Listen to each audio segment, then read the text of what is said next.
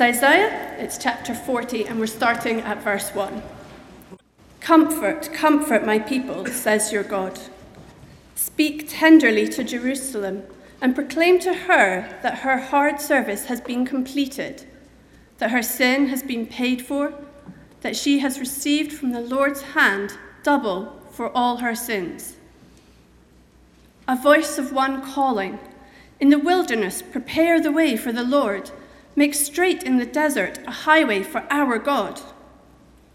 Every valley shall be raised up, every mountain and hill made low. The rough ground shall become level, the rugged places a plain, and the glory of the Lord will be revealed, and all people will see it together, for the mouth of the Lord has spoken. A voice says, cry out. And I say, what shall I cry? All people are like grass, and their, all their faithfulness is like the flowers of the field. The grass withers and the flowers fall, because the breath of the Lord blows on them. Surely the people are grass. The grass withers and the flowers fall, but the word of our God endures forever. So, as Dave has so eloquently uh, said, today is the start of Advent, and wasn't that a great prayer from Pete Gregg we've just prayed uh, to really fill our imaginations and our hearts as we sort of begin this journey. So we're at a time of waiting, a time of countdown, if you like, the Advent calendars, and uh, I, I hope you've, it's not today, is it, the first? No, so you won't have had any chocolate, that's good. And uh, but we have lit the candles, well, one candle. I, I loved it when Dave said we got four candles this morning, those, I thought, you know, Ronnie Corbett is still alive, it's wonderful. And but we've lit one of those uh, candles, and we're officially We're getting ready for God, preparing to meet with him, um, preparing to know him, preparing to welcome him, preparing for his promises, but most of all, preparing for him to come again, to complete uh, what he started in Jesus. So we're watching out for God. We're examining the times, the events, the situation.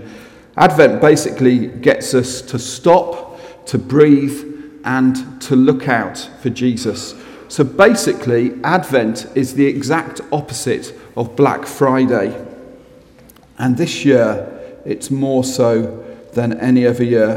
As we glance, I just need to glance at uh, Donald Trump across the ocean and look at all his prepar- preparations and utterances and photos in gold lifts. Did you see that? Who has a gold lift? Anyway, and tweets as he prepares for government and rule. I must say I'm looking out for God more than I've ever looked out for him before in my almost fifty years. But what are we looking for? What's going on here? As bombs rain down in Aleppo and soldiers march into Mosul, as English football deals with huge child sex abuse issues, as politicians and commentators get us to panic about Brexit, what are we looking for?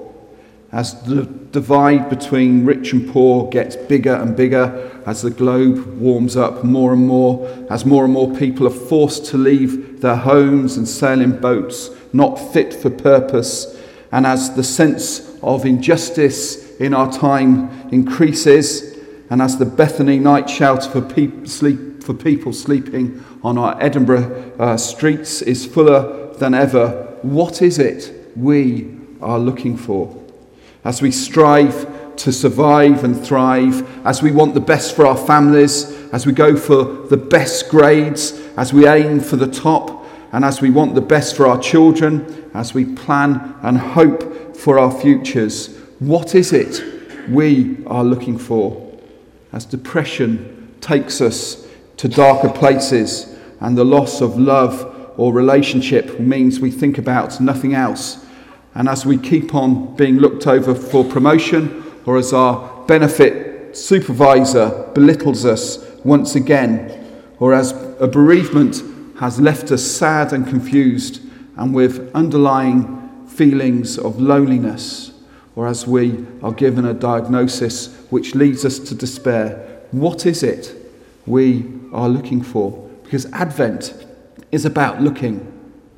Who is this God we're searching for? How would we describe this God we are looking out for?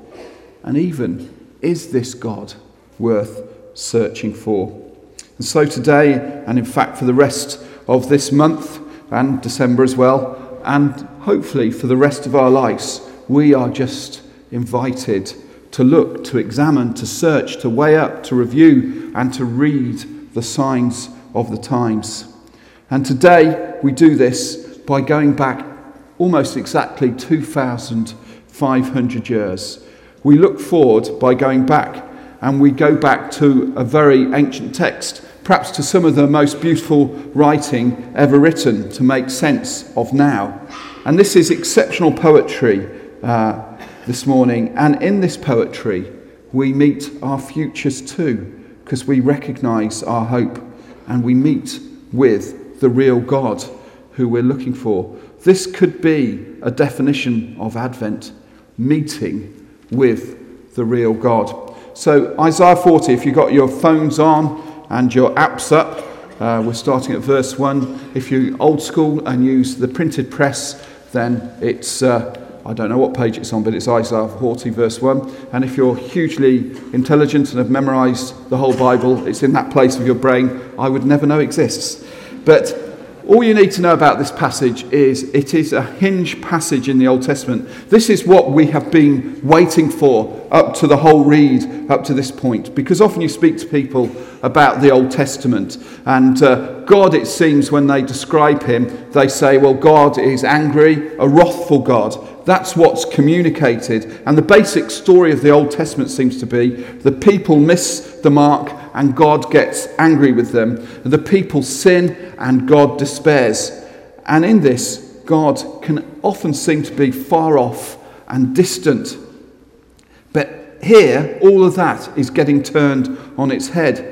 There have been glimpses of this God of Isaiah forty before. You just need to read through the Psalms to see this. But now this God is in full view, and he comes into perfect focus. This is the Christian God. This God then becomes what we are waiting for, what we're searching for, and what we're looking for right now. So this morning I just want to tell you three things about this God we're waiting for. And this is going to grow and grow as we journey through Advent. The first thing I need to tell you is this. This God we're looking for is an encouraging God. God is a God of encouragement. He yells at the top of his voice to the people of Israel, "Comfort, comfort my people." Notice it's not just one comfort, but two. I am going to comfort you, says God, and I am going to comfort you again. And this is a major change of tone. In the previous thirty-nine chapters of Isaiah, God had been telling uh, the people they're basically in deep t- trouble. He's been telling them they've mucked up and sinned so much that they have a problem, and a foreign nation is going to invade them and take them over unless they change their ways. And we're at the point of the story where they haven't changed their ways and they've deeply missed the mark, and now they're ruled by a brutal and terrible government. They're at the point of the first verse of O Come, O Come, Emmanuel. They are in captivity. It's not good, it's painful, it's difficult. And into this despair and terror, it's as if God has rebooted and he yells out, "This is not how it's going to be. You are no longer on your own, but I am with you." To uncomfortable and afraid people, God yells his comfort. To people who find it hard to change, he shouts out his comfort. To those who are ashamed, he yells comfort. To those who have missed the mark and are broken, God yells out comfort. To those who are lost and humiliated, he speaks out comfort. He is speaking to a remnant, to a broken nation, and he's saying he's heard their prayers and their cries. And the word he uses for, for comfort here can also mean encouragement. Encourage my people. God is changing the narrative from a negative one to a positive one. The word comfort also can mean speak tenderly. God is a gentle and kind God to those who are lost and broken. No longer is it about distance and not being good enough. No longer is it about missing the mark and being angry. Things are changing, and God is moving in new ways, and it's going to be about God sorting it. This is the real God who has been searched for since the beginning of time. God is a good God, a rescuing, a forgiving God, a loving God. And this is the real thing. His love and comfort and rescue are now the themes and the future. Sometimes hard in our beautiful city of Edinburgh to really get what's being said here. And if we maybe have significant incomes, important big jobs, and the best of many things and a lot of good things in our lives, it's quite hard to understand the impact of these words. But what happen- is happening here is God is saying to those who are lost, who are broken, who've missed the mark, who's failed and sinned, you are significant to me. You are important to me. And he's saying, I want to encourage you. These words are words for us this morning who are far off in difficulty and feel low. You are significant, and God is speaking tenderly. Receive his love this morning.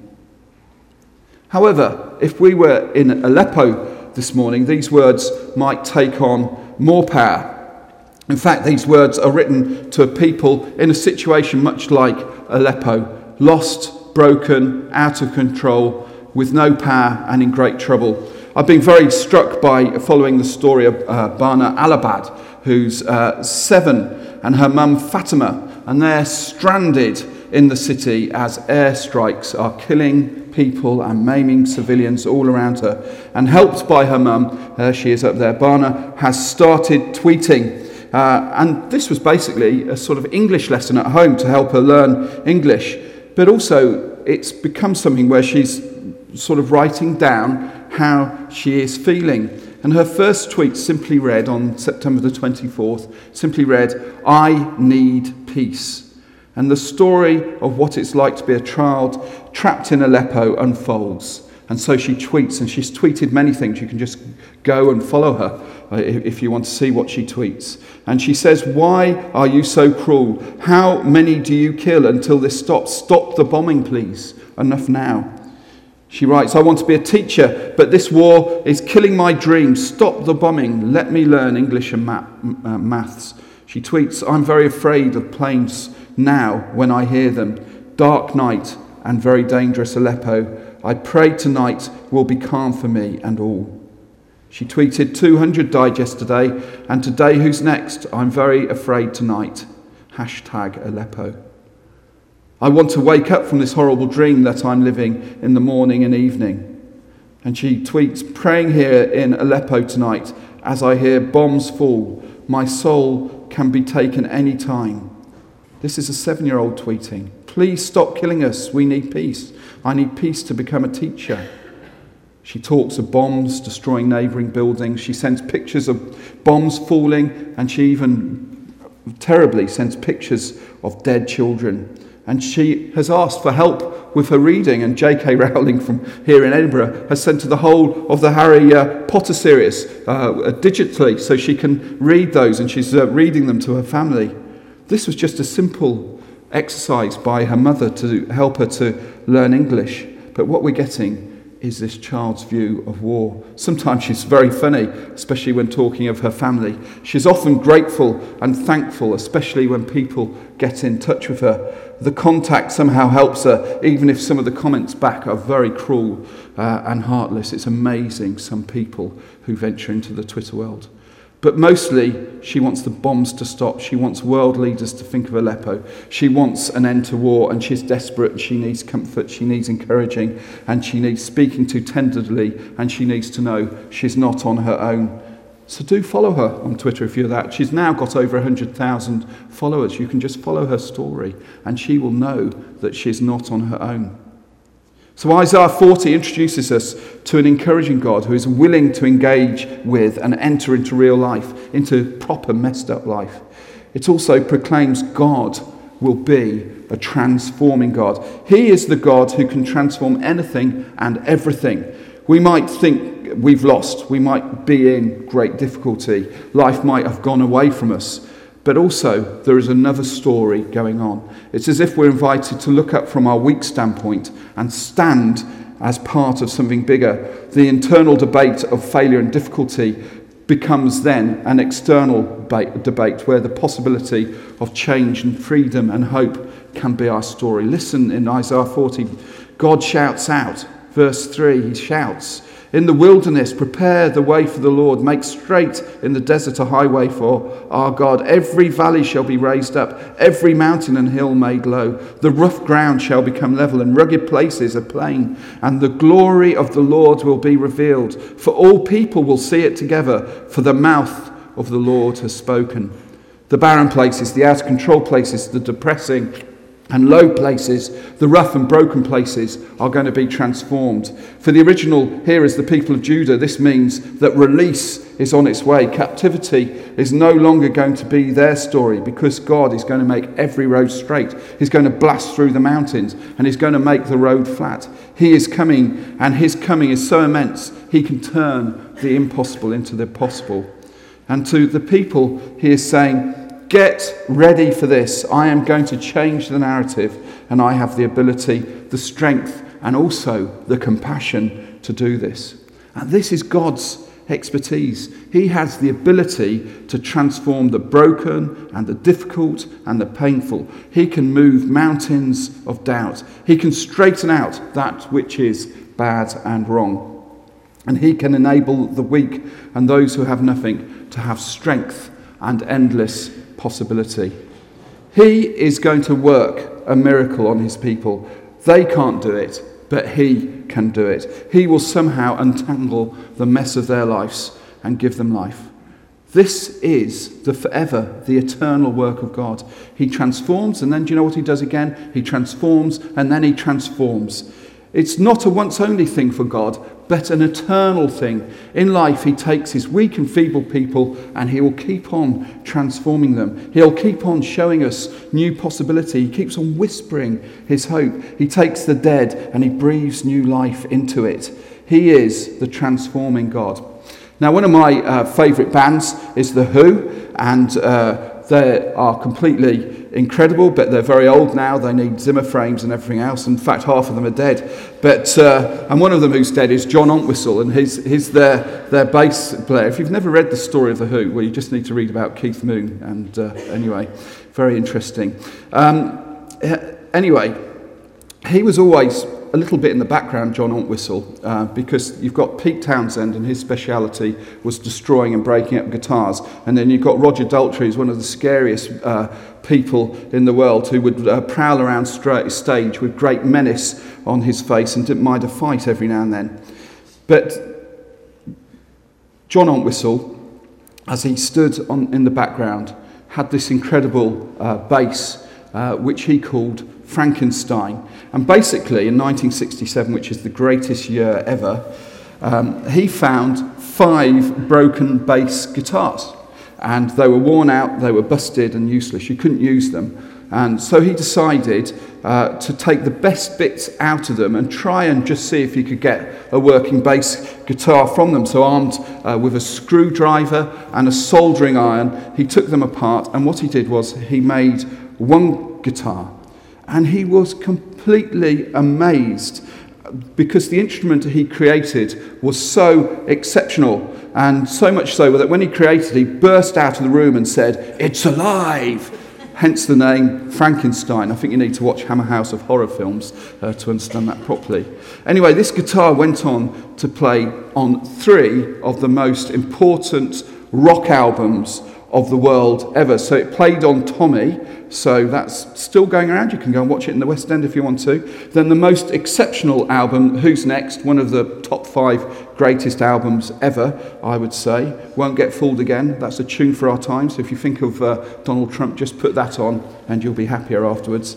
And then you've got The Who Live at Leeds, which again is exceptional. Their power as a live band comes out, and that bass playing just bashes the house down. So these five busted up and broken guitars somehow came together, and they did something exceptional. And that's what God's saying here to, to Judah. He said you might be busted up and broken and be in many pieces and in a complete mess, and there might be no chance whatsoever for you. But you are going to be transformed. It's going to be different. No longer do you need to despair. Hope, beauty, and wonder are around the corner. So we're getting a picture of God here, who is encouraging and transforming, a God who brings hope when there's little hope and little possibilities, when options seem limited. But also there's a final picture of God here this morning, a picture most especially, I think, for our times. And we are introduced to a consistent God. Listen in verse six. A voice cries, says, "Cry out." And I say, "What shall I cry?" And this is what you should cry. "All people are like grass, and all their faithfulness is like the flowers of the field. The grass withers and the flowers fall, because the breath of the Lord blows over them. Surely the people are grass. The grass withers and the flowers fall, but the word of our God endures forever." The idea here is that people get blown back and forth and essentially end up withering and dying.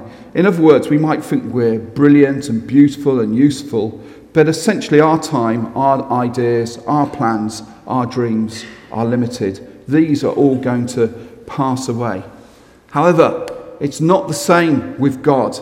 His time, his ideas, his places, and his dreams go on forever.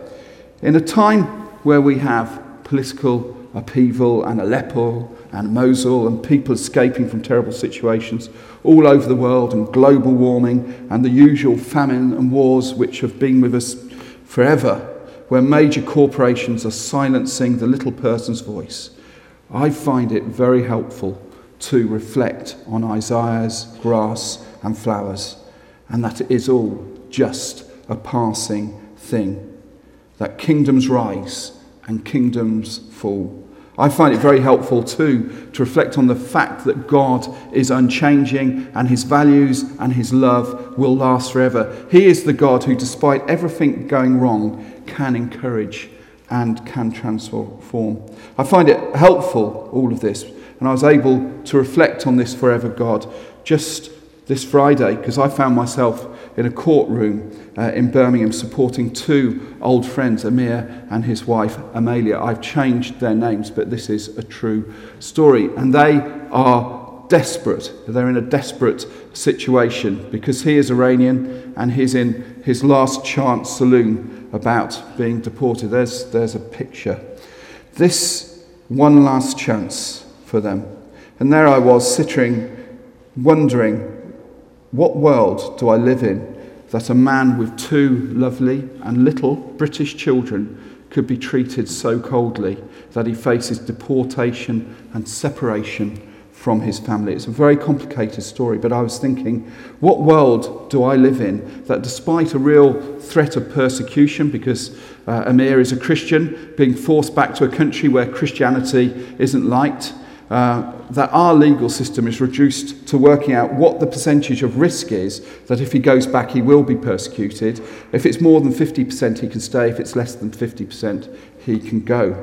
I was sitting there in my dog collar next to Amir, staring at the judge just to let him know that the church is very interested in what was going on, and in his response, uh, obviously that won't bear any sort of bearing on the, on, on the case at all, but I was just wanting to be a presence if I could be in that courtroom and support him. And as I was sitting and thinking and supporting, I found myself just praying through this Isaiah passage, because that was all I could do. I was praying for an encouraging and transforming and constant God to be exactly that right there in the courtroom. Isaiah forty was written to people exactly like Amir and Amelia, people who stand the risk of using, losing everything. People are being humiliated, and I prayed it through. Comfort them, Lord. Help them, Lord. Change this, Lord. And I was only able to do this because this is our God, a God who can enter into the impossible and help someone to work it out. Now, no judgment was given on Friday, so if you could just keep holding this family in your prayers and pray for miracles for them, that would be a wonderful thing.